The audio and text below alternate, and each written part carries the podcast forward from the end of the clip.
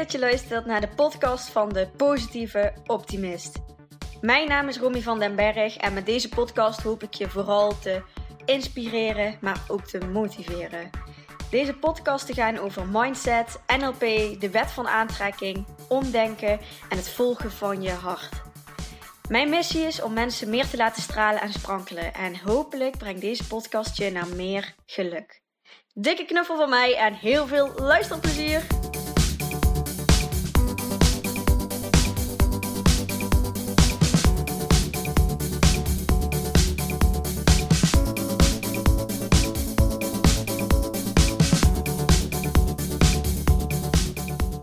Yes, daar zijn we weer. En ik heb weer een interview voor jullie klaarstaan. En deze keer met Hanneke Kuipers. En dat is van het Instagram-account @heldbyhanneke. Hanneke werkt in eh, loondienst als HR-adviseur en daarnaast helpt ze mensen met stress- en burn-out klachten. En Hanneke heeft zelf ook een burn-out meegemaakt. En wat ik zo bijzonder aan haar verhaal vind en, en ook aan haar manier van, van, van teachen en helpen, is dat ze zo lekker, het zo lekker luchtig maakt en, en ook zo herkenbaar kan maken. En dat ze hele mooie verwoordingen heeft voor de dingen waar je tegenaan loopt als je veel stress en burn-out klachten ervaart. Dus ik denk dat het voor veel mensen heel fijn is om, om van Hanneke te horen en om, ehm, en om dit interview te luisteren. Voor de rest ga ik er niet zoveel uh, over verklappen. Ga maar lekker luisteren en uh, laat ons vooral ook weten wat je ervan vond. Nou, ik zit hier met uh, Hanneke. En um, Hanneke, je hebt mij laatst ook al geïnterviewd op jouw podcastkanaal. En nu dachten we, dan kunnen we hem ook mooi omdraaien. Want ik heb ook nog wel wat vragen voor jou om jou beter te leren kennen. En um, zou je in het kort even voor de luisteraars jezelf voor willen stellen en ook wil, willen vertellen wat je, wat je vooral doet en, en wat je bezighoudt de laatste tijd? Ik ben uh, Hanneke, ik ben 32. Ik ben opgegroeid in Brabant, maar voor de liefde ben ik naar Utrecht verhuisd drie jaar geleden. En ik coach mensen met stressklachten en ik spreek ook over dit onderwerp voor grotere groepen, zodat ik heel veel mensen tegelijkertijd kan bereiken met mijn verhaal. En ja, dat is dus wat, wat mij ook bezighoudt. Dat ik, uh, ja, dat ik vind dat we onszelf allemaal nogal gek laten maken door alles wat we moeten of wat we denken dat we moeten in het leven. Hm. De verwachtingen van de, van de maatschappij of die je zelf oplegt of die anderen opleggen. Ja, precies. Ja. Gedeeltelijk de maatschappij, maar het is ook vooral wat we onszelf opleggen. Ja, ja. Ja, want wie zegt dat je daar ook naar moet luisteren dan? Hè? Of, ja. Ja, precies. Wie zegt dat je overal bij moet zijn omdat anderen het ook doen? Het gaat erom dat je er zelf plezier en energie uit haalt. Ik denk dat we ja, daar meer naar ons lichaam mogen luisteren, waar we zelf behoefte aan hebben en onze eigen zin iets meer doen. Hey, en wat maakt dat je doet wat je nu doet? Hoe komt het dat je uiteindelijk zo als, als, als coach mensen met, met, met stress en met, uh, en met gezondheid, wat maakt dat dat jou bezighoudt en dat dat ook uh, jouw werk is geworden? Ja, het is ooit begonnen in de voedingscoaching, omdat ik om me heen zag dat nou ja, mensen heel erg riepen, ja, maar ik ben gezond bezig. En dat ik dacht, nou, ik denk dat jij nog wel wat kan leren op dit vlak. Maar toen ben ik dus eerst daar zelf wat over gaan leren voordat ik andere mensen kon helpen. Hm. En toen, uh, ja, uiteindelijk kwam ik erachter dat als mensen veel stress hebben, dan is het best moeilijk om je voeding helemaal ja, goed, gezond, een gezond voedingspatroon te krijgen. In ieder geval als je aan een fysiek doel wil werken, dan moet je mentaal ook gewoon lekker in je vel zitten. Ja, ja en uiteindelijk kreeg ik zelf een burn-out. En ja, dat ik uh, plaatste op uh, Instagram op een gegeven moment een foto van mezelf met iets in de trant van, nou, smeer een beetje concealer op, trek een leuk jurkje aan en er is niks, aan, ja, er is niks te zien. Maar het gaat even niet zo goed met me en ik zit even thuis. En toen kreeg ik een hoop berichtjes van mensen. Um, en zowel onder die post, maar ook uh, vooral privé. En eigenlijk die mensen onder die post, die sturen sterkte of dit heb ik ook ooit gehad en dit komt helemaal goed met je. En die mensen die privé een berichtje stuurden, die ja, die zaten ook thuis. En natuurlijk weet je dat je niet de enige bent, maar toch is het heel raar om met mensen in gesprek te komen die dan ook thuis zitten en die ook stressklachten ervaren. Hmm. En ja ik, uh, ja, ik werk voor een deel werk ik in loondienst als HR-adviseur. Dus ik weet heel goed hoe de ja, wet en regelgeving zit, wat je, wat je rechten en plichten zijn als medewerker. Dus uiteindelijk kwam het erop neer dat ik zelf nog thuis zat, of gedeeltelijk dat ik aan het reïntegreren was. En dat die mensen waarmee ik in contact was gekomen, die stuurden mij een berichtje. Ja, ik moet naar de bedrijfsarts en ik vind het echt spannend. En wat moet ik nou doen? Heb je een goede tip? Waar kan ik me op voorbereiden? Wat kan ik verwachten? En ik merkte dat ik gewoon ja, zo aanging van iemand een beetje kunnen oppeppen en geruststellen. En dat hij daar met meer vertrouwen heen ging. En dat ik dacht, ja, dit is echt een onderwerp, hier moet ik iets mee. Ja, het is ook echt zo mooi inderdaad dat je ook uh, gewoon de andere kant, uh, zeg maar de, de werknemer, maar ook de andere kant is als, als HR-medewerker, uh, ja. dat, je, dat je die beide kanten ja, kent. Ja, precies. En dat is voor ja, mensen die ik nu coach, is dat waardevol. Maar ik denk ook voor uh, bedrijven is dat waardevol. Want als je ergens als spreker wordt uitgenodigd, ja, dan hou ik natuurlijk ook altijd wel in het oog wat een soort van realistisch is om door te voeren of waar je aan kunt werken. En ik, zal ook altijd mensen adviezen geven die ze zelf kunnen toe, ja, toepassen, maar niet iets waar een hele bedrijfscultuur voor moet veranderen. Want dat, ja, dat kan een coach niet, dat kan een medewerker niet, daar is veel meer voor nodig. Dus daar is het eigenlijk uh, die, die passie ontstaan van uh, om iets met coaching te gaan doen. Ja, ja, of in ieder geval om het echt verder uit te breiden. Dat ik dacht van, hé, hey, maar ik kan hier echt mensen mee helpen. En toen ben ik ook nog een coachopleiding gaan doen voor stress- en burn-out begeleiding, omdat het toch een vrij specifieke doelgroep is natuurlijk. En ja, mensen op hun kwetsbaarst. Um, ja, en ook dat ik dacht van, nou ja, dan heb ik ook iets meer om iets, iets meer basis dan alleen een eigen ervaring om op te varen. En als je zo terugkijkt naar, naar die periode waar jij een burn-out had, wat is dan um, wat voor jou het allermoeilijkste was op dat moment? Waar je het meeste tegenaan liep of wat gewoon het allerzwaarste woog? Um, ja, dat ik, dat ik dingen wilde overzien die ik niet kon overzien. Dat ik eigenlijk nog thuis was, maar dat ik me dan bedacht, ja, als ik weer moet gaan reïntegreren, hoe gaat dat dan? En ga ik gelukkig worden in deze baan? En als ik deze, nou ja, ik wist eigenlijk al vrij snel van niet. Maar ja, vind ik dan wel iets anders en vind ik iets wat bij me past? Ja, duizend van die hersenspinsels. Hmm. Dat was het lastigste. Ja. Toekomstvragen. Ja. Ja, een beetje het vertrouwen missen dat het, dat het wel goed komt. En wat is voor jou um, de grootste levensles geweest in die, in die burn-out? Welke, wat, wat iemand je ooit verteld heeft of wat je uiteindelijk ergens gevonden hebt of ingezien hebt? Van wat heeft jou het allermeeste geholpen en dan bovenop gekregen? Ja, geholpen denk ik is uiteindelijk toch het lijntje met die baan doorknippen. Want ja, de, de mensen individueel waren allemaal super aardig. Echt super leuke collega's. Ehm, maar het was wel een beetje een bedrijf waar, uh, nou ja, veel onderling werd gedaan en een beetje een soort van familieband. En de, ja, maar het, ik had het gevoel van, oké, er waren best wel veel mensen die gingen bijvoorbeeld in hun vrije tijd iets doen met elkaar. En als je dat zo voelt, dan is dat leuk.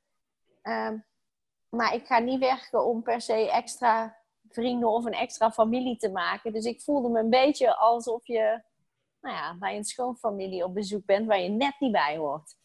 En dat, ja, dat, maakte het, ja, dat maakte het oncomfortabel. En ook de inhoud van het werk paste niet helemaal. Dus ik denk dat het, ja, wat mij het meeste bovenop heeft geholpen, is gewoon eigenlijk het risico durven nemen. En uiteindelijk toch denken, nou, het zal wel goed komen. Maar als ik hier blijf waar ik me niet fijn voel, en waar ik deze historie heb, um, ja, dit helpt me niet. Hm. En ja, wat ik, wat ik ook het meest ja, waardevolle wat ik heb ingezien is al die pijntjes en al die gekke dingen die je lichaam doet als je te veel stress hebt, ja, die, die doet het niet voor niks. Dat zijn eigenlijk alle lampjes op het dashboard die gaan branden. En bij je auto ga je dan heel snel naar de garage. En als je stress hebt, dan denk je, nou, niks aan de hand. Ik ga nog even door. Niet zo aanstellen. Hmm. Nou, dat, vind ik, een mooie uh, vergelijking hoe je dat zegt, zo met die knopjes. En dat zie ik ook vaker op jouw Instagram-account voorbij komen. Die, die verhalen waar, waar ik me ook in herken. Ik denk zoveel anderen. En uh, dat, dat doorgaan, weet je wel. En ook als je, dat vind ik nou ook zo mooi in die coronacrisis, van al heb je uh, een snotneus, blijf dan al thuis. En dan denk ik, oh, dat is zo anders. Want ja, in ieder geval in de wereld waar ik ben opgegroeid, is het gewoon van, zolang, zolang je nog kan lopen, kom je gewoon opdagen. En uh, ja, gewoon die, beetje die bikkelharde wereld waar je ook jezelf in, in ja, en, dat, en, waar je ook aan meedoet. Ja, want dat vind ik zo herkenbaar altijd. ook heel erg, ja ik vind het leuk dat je dat zegt, maar dat herken ik ook heel erg. Want wat ik de hele tijd dacht voordat ik echt uitviel. Um, nou, mijn moeder zei vroeger tegen me altijd: Als je geen koorts hebt, ben je niet ziek. Ja, um, maar dat heb ik heel letterlijk genomen. En zo heeft ze dat natuurlijk nooit bedoeld. En waarschijnlijk zei ze dat op de dag dat wij sportdag hadden. Want dan zei ik structureel: uh, Ik heb hoofdpijn. Want dat vond ik echt verschrikkelijk. Ja, voor als je even aan het faken was dat je ziek was of zo. En dan kon ze dat mooi gebruiken. Maar ik herken dat wel, ja. En ik ben dat ook best wel letterlijk gaan nemen van... Uh, uh, dat je ook geen aansteller moet zijn. En er, er hangt toch wel van alles overheen. Wat maakt dat ik over het algemeen best wel in mannelijke energie kan zitten. En, en in doorgaan en, en bereiken. En uh, ja. Ja, ja en dat, vind, dat is nog steeds wel eens een uitdaging hoor. Hm. Ja, ik vind het ook mooi die bewegingen nu meer naar de yin-energie, naar de vrouwelijke energie, de, de zachtheid en, en sensualiteit en zintuigen echt waarnemen, even in het nu zijn, even stilstaan. Al die bewegingen vind ik wel echt uh, uh, fijn dat die er steeds meer komen. In ieder geval uh, komen ze bij mij heel veel op mijn pad. En ik denk dat het ook wel nodig is om iets meer van die yin, van die vrouwelijke energie hier in de maatschappij te gooien. Dat het best wel rationeel en mannelijk zijn geworden door de jaren heen. En dat dat nu weer rustig aan ja, en ik denk dat, ja, ik denk dat uiteindelijk als je zo niet bent, dan neem je eigenlijk een rol aan en dat is nooit vol te houden. Dat kost je hm. superveel energie. Ja, precies. Ja. En waar krijg jij, uh, waar krijg jij energie van? Waar, waar word je echt blij van? Waar gaat jouw hartje echt helemaal sneller van kloppen? Um, ja, van alles ja, gewoon van uh, nou, le lekker buiten lopen in de natuur. En daar ben ik me ook wel veel bewuster van geworden sinds dat ik naar de stad ben verhuisd. Um, Ja, ik ben er echt wel bewust van geworden dat ik denk, oké, bomen, oh yes, er staan koeien. En dat ik anders dacht, nou ja, boeiend. en dat, ja, dat, ik, dat ik me nu veel bewuster ben van dit soort dingen en dat ik dat ook bewuster opzoek. En ik denk hiervoor um, ben ik altijd leiding geweest bij de scouting. En toen was ik sowieso één keer per week was ik in het bos. En heel vaak dacht ik, oh, gaan we weer koud buiten. En nu dan kan ik echt denken, oh, voor al die flats hier. En dan, ja, dat ik, dat ik eigenlijk wat er, wat er allemaal is, misschien wel veel meer ben gaan waarderen. Hmm. Ja, en daarnaast vind ik het, ja, ben ik gewoon super enthousiast over, over alles wat ik uh, ja, voor mijn eigen bedrijf mag doen. Ik kan ik vanochtend uh, vandaag is dan een dag dat ik niet in loondienst werk. En dan, ja, dan sta ik ook echt op met het idee van... Oh yes, ik ga vandaag de, de tekst van mijn e-book afmaken. Terwijl eh, het afmaken is meestal niet zo leuk, want dan moet je alles nog een keer doorlezen. Maar toch ja, heb ik daar dan super zin in. En ja, ergens denk ik, eh, ik vind, ik vind op zich het werk in loondienst leuk en het HR-adviseur zijn. Maar ik heb het idee dat wat je nou ja, wat je zelf bedacht hebt, daar kan iets anders nooit aan tippen. Hmm. Ik vind die, de, de vrijheid dat je ook helemaal zelf mag bepalen hoe dan zo'n e-book eruit ziet en wat je erin zet. En um, dat niemand zich ermee bemoeit, tenzij je dan vraagt of iemand zich ermee zou willen bemoeien om, om feedback te krijgen. Maar dat je echt helemaal ja. ding kan doen, dat is gewoon fijn. Ja, precies. En uh, ja, degene die dat nakijkt, dat is, dat is mijn zus. Um, dus dat is ook erg, ja, zij, nou ja, denkt, is, we verschillen aan de ene kant heel veel, maar aan de andere kant denkt ze op heel veel, over heel veel dingen heel erg hetzelfde. Dus ik vind het heel fijn dat zij dat nakijkt, want uh, zij zal maar daarmee niet ineens hele hoofdstukken doorstrepen. Dus daarmee blijft het ook echt van mezelf. Dat is wel handig zo, zus. ja, zeker. ja. En, en heb je nog qua uh, hobby's of, of sport of iets of zo waarvan je ook echt zegt van, oh ja, dat, dan, dan voel ik me echt alive. Dan voel ik me echt, uh, dan, dan heb ik die levenslust en dan... Ja, ik ben sinds kort ben ik weer opnieuw begonnen met tennis. En ik merk toch wel dat, het, ja, dat ik dat echt heel leuk vind. En hiervoor uh, heb ik heel ja, heb ik een tijdje competitie gespeeld, maar dan dubbelspel. En als je nooit echt goed je enkelspel hebt aangeleerd, dan is je slag niet zo vast en zo. Dan heb je echt het idee, ik doe maar wat. En nu speel ik eigenlijk wel enkelspel. En nu merk ik vooral dat er dus vooruitgang in zit. En ja, ik ga wel af en toe hardlopen en uh, krachttraining. Maar dat zijn wel twee dingen die ik doe, omdat ik weet dat ik me daarna heel fijn voel. Maar niet dat ik ochtends uit mijn bed sta, uh, ja, opsta en denk, oh yes, ik mag weer. Dus vooral achteraf, ja. ja, maar ik weet gewoon wel wat het me mentaal oplevert. En dat is het absoluut waard om het vol te blijven houden. Hm. Dus ik hoor toch veel dingen terugkomen waarin iets van beweging dan uh, uh, bij hoort. En, en vooruitgang. En, en ook een stukje dan bewustwording in het, in het nu zijn. Um, met bijvoorbeeld die, die, die wandelingen of in de natuur zijn. En, en daar dan ja, eh, en ik denk dat ik me daar ook heel bewust van ben geworden door mijn eigen burn-out. En ja, door de manier waarop ik ook in zijn geheel werkte daarvoor. Dat, nou ja, beweging is eigenlijk wel de resetknop van je hoofd. Want ja, als je een hele moeilijke som moet uitrekenen. Als ik nu vraag of je 72 maal 89 wil uitrekenen, dan zucht je waarschijnlijk enorm diep. Maar waarschijnlijk kom je er daarna wel een keer eruit. Maar als je dat gaat proberen als je aan het hardlopen bent of dat je gewichten in je hand hebt, maar dat kan nooit. Want dan is je lichaam op iets anders gefocust. Dus ja, je kunt even niet zo goed nadenken. En dat is gewoon heel goed voor een mens om ook even niet te denken. Hmm.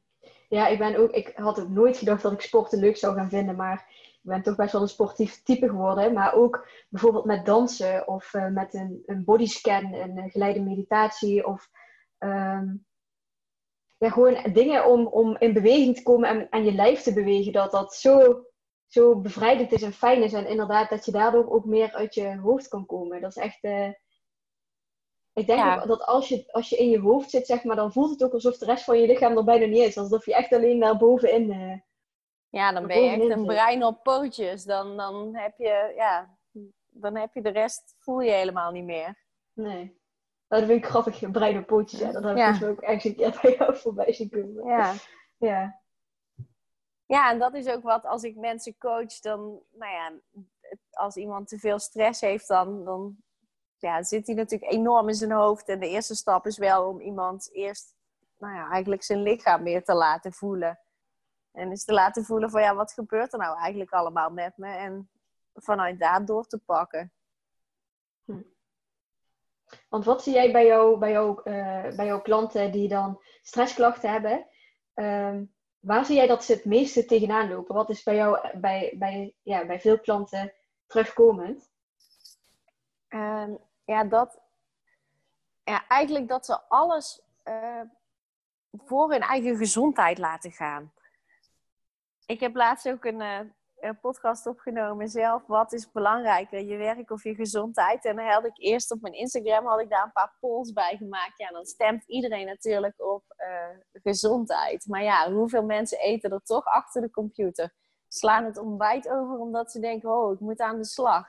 Nemen geen lunchpauze, wandelen nooit tussendoor. Ja, dat zijn er superveel. En, en je merkt als mensen het druk krijgen, met wat dan ook, dat ze eigenlijk alle dingen die goed voor zichzelf zijn, dus zorgen dat de koelkast gevuld is met gezonde producten, um, bewegen, sporten, tijd voor zichzelf nemen om echt even te ontspannen. Dat zijn alle dingen die ze als eerste ja, doorstrepen in hun agenda en iets anders voor in de plaats laten komen.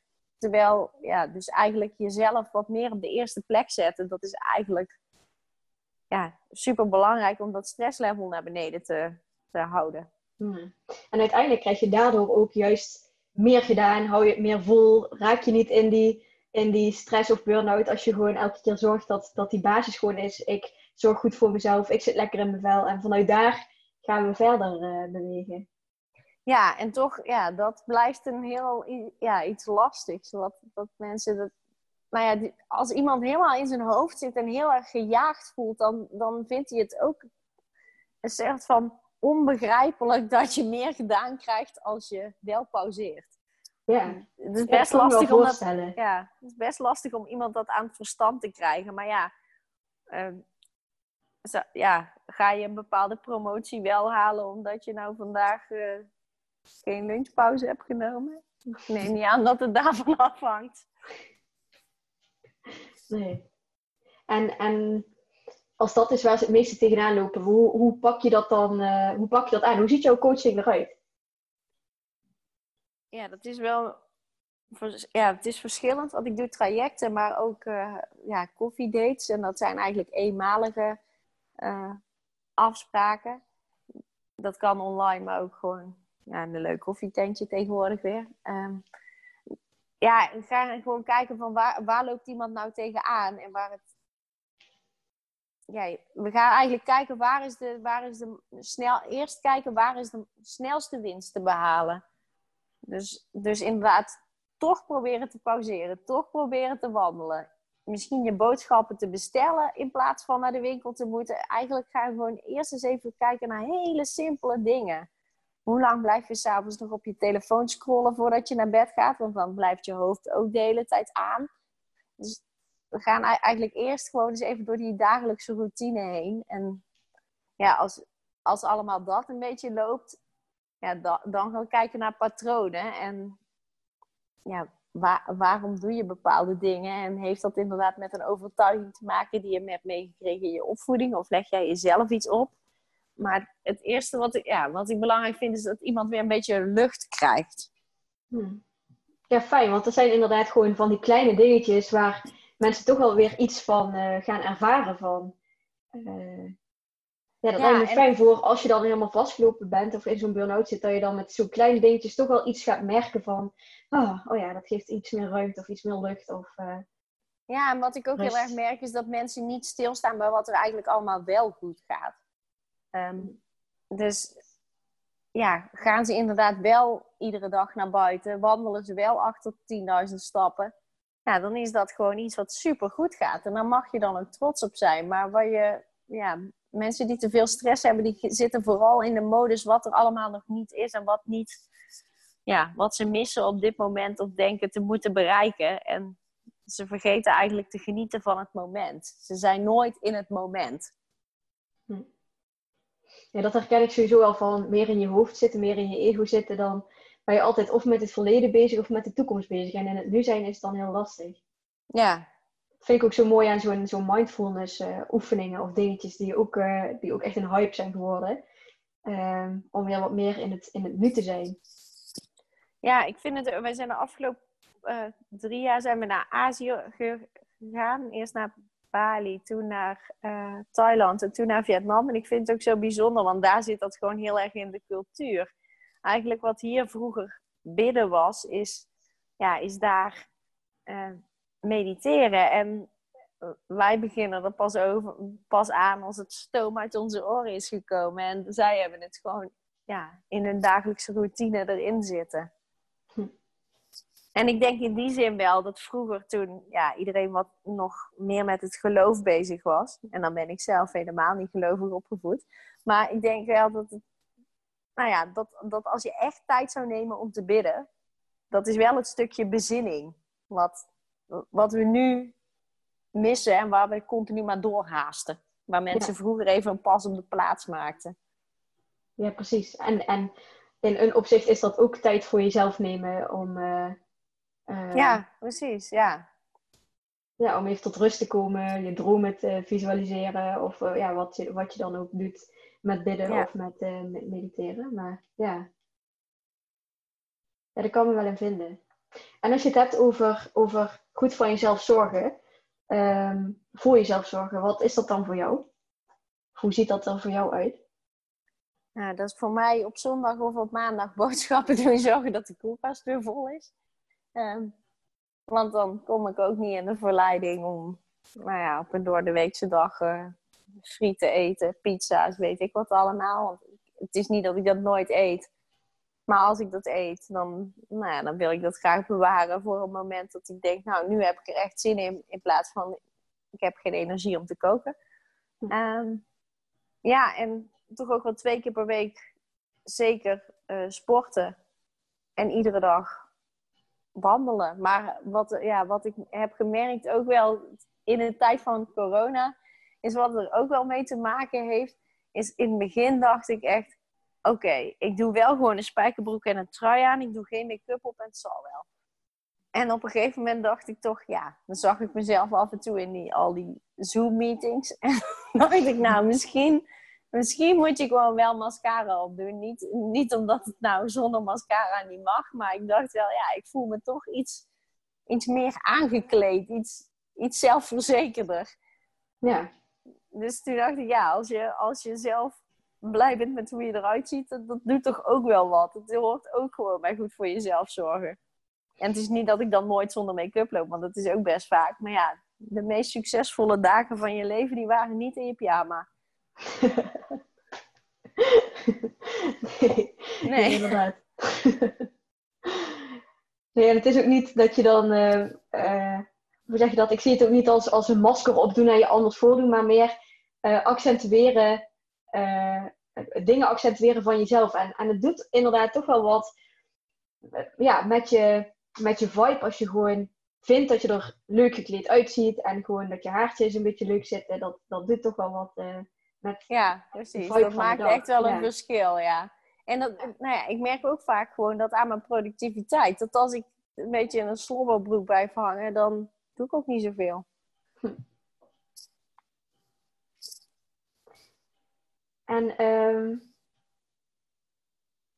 wat, is er, wat is er voor jou nog, nog meer belangrijk in het leven? Gaan we even heel eh, globaal Mhm. maken, heel algemeen. Wat is er nog meer belangrijk voor jou? Welke, welke waarden zijn belangrijk voor jou? Wanneer ehm, heb je een goede dag en wanneer heb je een, een minder goede dag? Wat, ja, wat is nog meer belangrijk? Ja, goede vraag. Ik vind hem ook lastig. Ehm, ja, ik vind goed contact met mijn familie vind ik heel belangrijk. Dus met mijn ouders en mijn zus. Ehm, met vriendinnen. En ik merk wel dat sinds mijn burn-out dat het clubje iets sel- selectiever is geworden misschien. Maar ehm, ja, want ik ben eigenlijk wel gestopt met energie steken in de mensen waarvan ik denk, nou, die zie ik vast over twintig jaar toch niet meer. Of de mensen waarvan je denkt, nou, die moet ik, waarvan je de hele tijd denkt, die moet ik eens bellen. Maar die persoon belt dus zelf ook niet. Dus ja, ik vind, het, ik vind het belangrijk om goed contact te hebben met de mensen die ik echt lief heb. Ja. En als we het dan toch over personen hebben, ehm, over contacten, wie is dan voor jou de persoon die voor jou het meeste indruk heeft gemaakt in jouw leven? Op dit moment. En misschien dat je morgen iemand anders zou opnoemen, maar als ik dat aan je vraag, wat komt er dan in je op? Ehm, ja. er komen twee mensen in me op en heel verschillend. En mijn partner. Ehm, ja, die heeft me toch wel geleerd dat, dat niks doen niet zonde van je tijd is. En meer in het moment te zijn en echt oprecht van dingen te genieten. Ehm, ja, en daarnaast mijn opa, ook al is hij al tien jaar niet meer. Die, ehm, ja, mijn ouders die waren gescheiden en ik had geen contact met mijn vader. En eigenlijk alle vragen die, nou ja, die je misschien normaal aan je vader zou stellen. En alle wijze raad, die kreeg ik altijd van mijn opa. En daar, ja, daar belde ik denk ik één keer per week mee. En dan ging ik in een vakantie ging ik dan alleen logeren in Friesland en zo. Dus dat was, ja, dat was altijd... Het is gewoon nog steeds jammer dat ik ja, dat hij er niet meer is. Ik heb ook nu met mijn eigen bedrijf zo vaak zoiets. Oh, ik zou zo graag willen dat ik hem dit kon vragen. Want hij had vast echt een supergoed idee. Mooi. zijn twee mannen in je leven die jou. Uh, ja. nou ja, en voor mijn moeder heb ik. Ja, en voor mijn moeder heb ik wel heel veel bewondering, want die heeft, nou ja, die heeft toch een, een deel van onze jeugd. Wij, zeiden, wij gaven er altijd een cadeautje op vaderdag en op moederdag. Want we hmm. zeiden, jij bent papa en mama in één. Dus ja, dat, dat vind ik wel ja, toch ook heel knap hoe ze dat in er eentje, nou gedeeltelijk, want daarna kreeg ze wel een partner die, die er nu nog steeds is en die ook veel voor ons doet. Maar dat ze dat toch een deel van, ja, van onze jeugd in er eentje zomaar heeft geklaagd. Hm.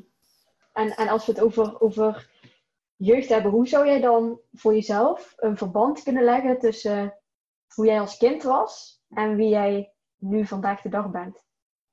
Ja, ik, ik, denk dat ik nu alles ben wat ik ook kind niet was of zo. Ik denk totaal tegenovergesteld. Hm. Ehm, ik was als kind ehm, heel verlegen.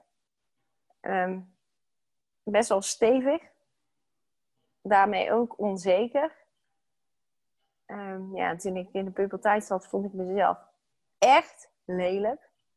Ja, en dus als ik kijk wie ik dan nu ben, dan denk ik, ja, nou, ik ben eigenlijk inmiddels over het algemeen best tevreden met mezelf. En uh, ja, ik ben blij met wat ik doe. Ik vind het leuk om voor grote groepen te spreken. Nou ja, als ik vroeger uh, een antwoord op een som moest noemen, dan zat ik liefst al onder mijn tafel. Dus het is wel ja, en ik vond dus ook uh, alles wat met sport te maken had, vond ik ook afschuwelijk. En nu sport ik twee tot drie keer per week wel structureel.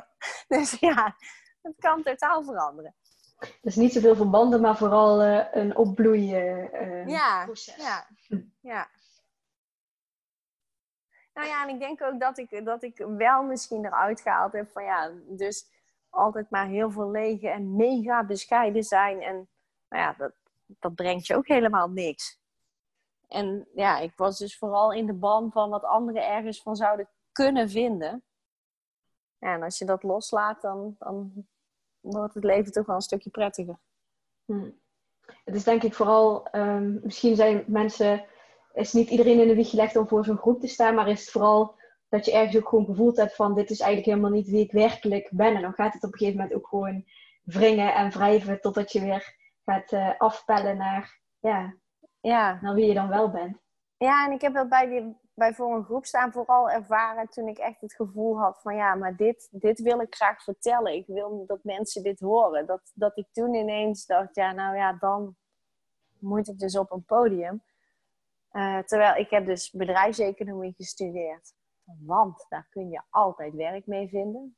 Goede reden. Nou, daarom doe ik dat nu dus niet meer.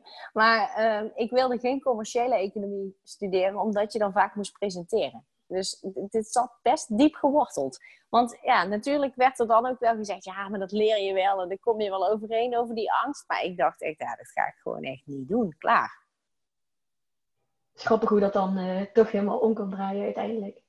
Ja, dus, ja, maar ook wel zonde dat je je zo laat leiden door angsten. Maar ja, goed, dat het, het, kan, het kan zich ergens door omkeren natuurlijk. Het is dus nooit te laat om toch dingen anders te doen.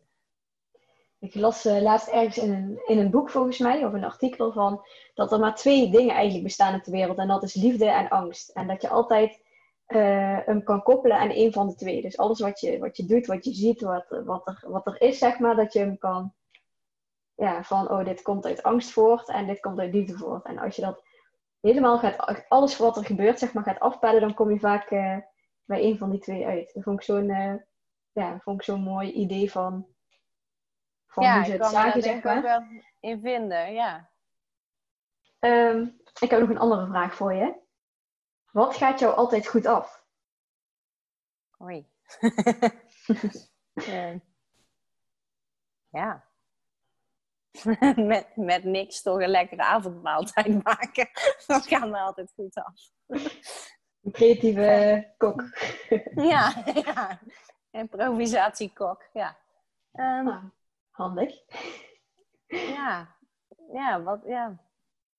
Nou ja, en, en gewoon een gesprek aangaan met mensen. En ja, op, op die manier toch iemand, tot iemand door weten te dringen. Of net iets weten te achterhalen wat er bij een gesprek met iemand anders niet uit is gekomen.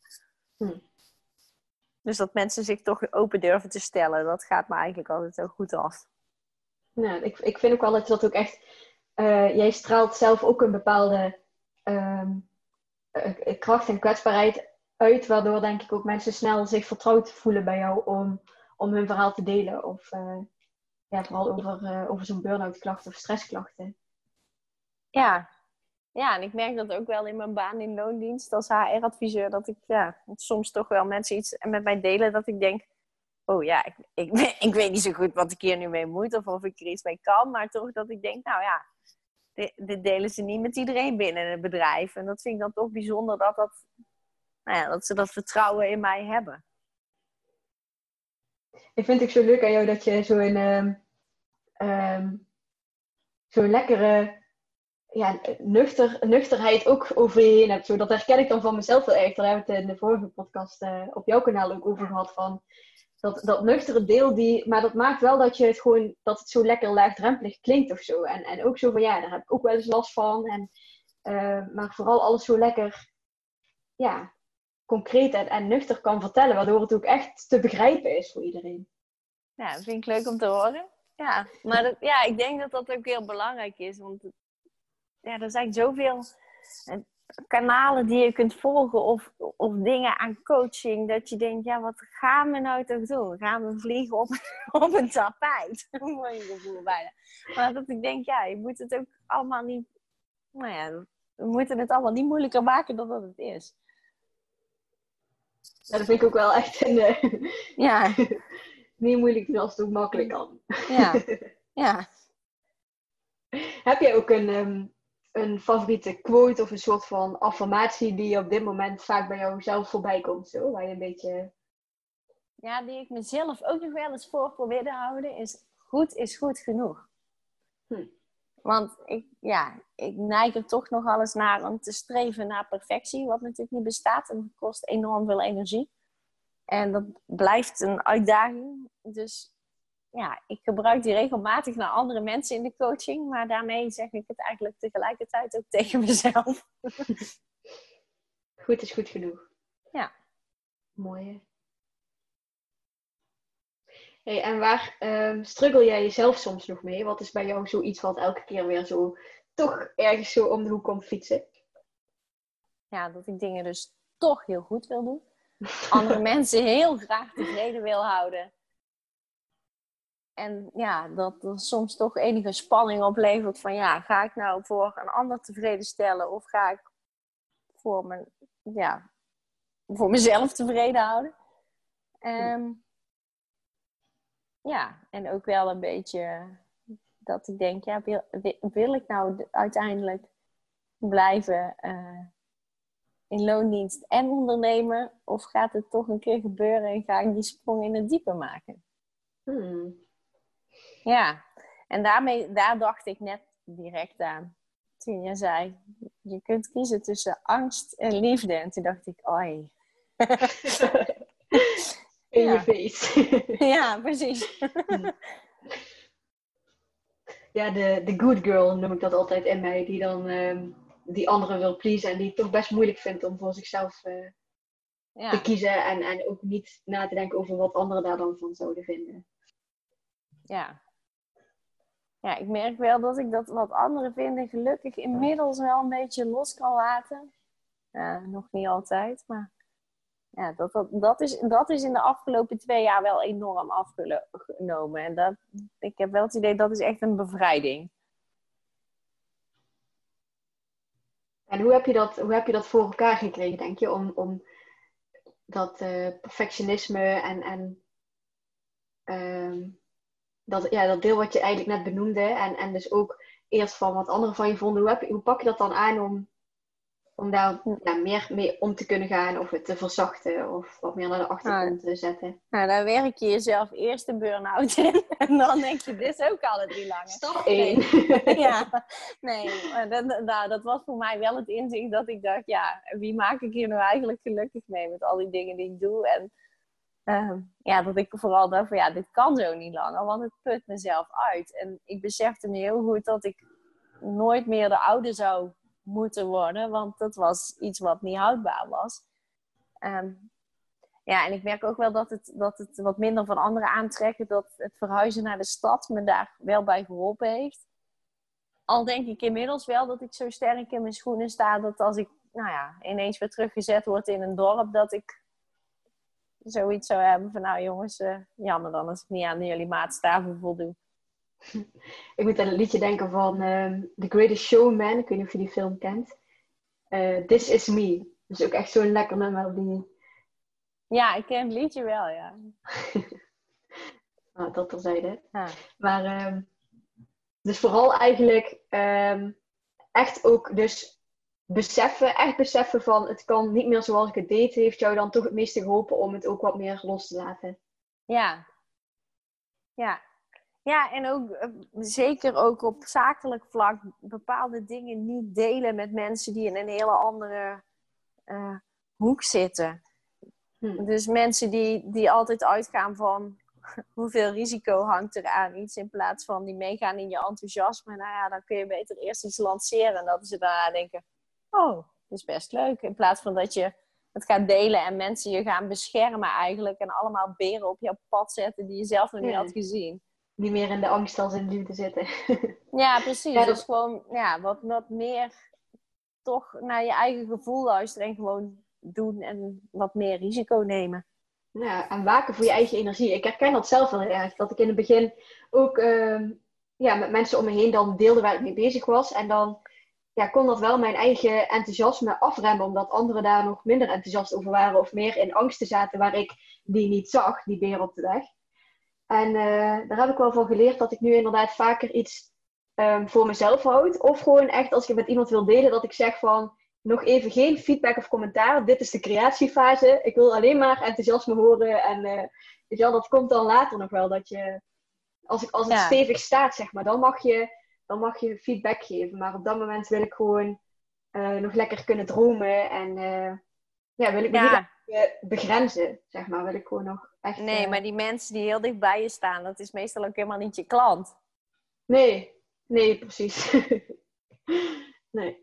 En ze doen het inderdaad, dat kan ik er vaak dan wel doorheen zien, dat het ook vaak uit bescherming is.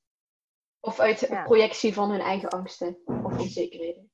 Ja, ja of dat, je, dat ze denken, ja, wat, wat ga jij nou weer doen? En wat vinden nog andere mensen daar dan weer van? Ja. ja. ja. Ik, wil hem, uh, ik wil hem eigenlijk uh, rustig aan gaan afsluiten. Ja. En ik heb nog wel een, uh, een laatste vraag voor je. En dat is, um, als je zo terugdenkt over het gesprek wat we nu zo hebben gehad. Wat zou je dan de luisteraars van dit kanaal als laatste boodschap willen meegeven? Um, ja, uh, ik, nou ja, ik denk vooral luister is wat meer naar je gevoel en naar je onderbuik. En als je lichaam ergens weerstand op geeft, is dat niet voor niks.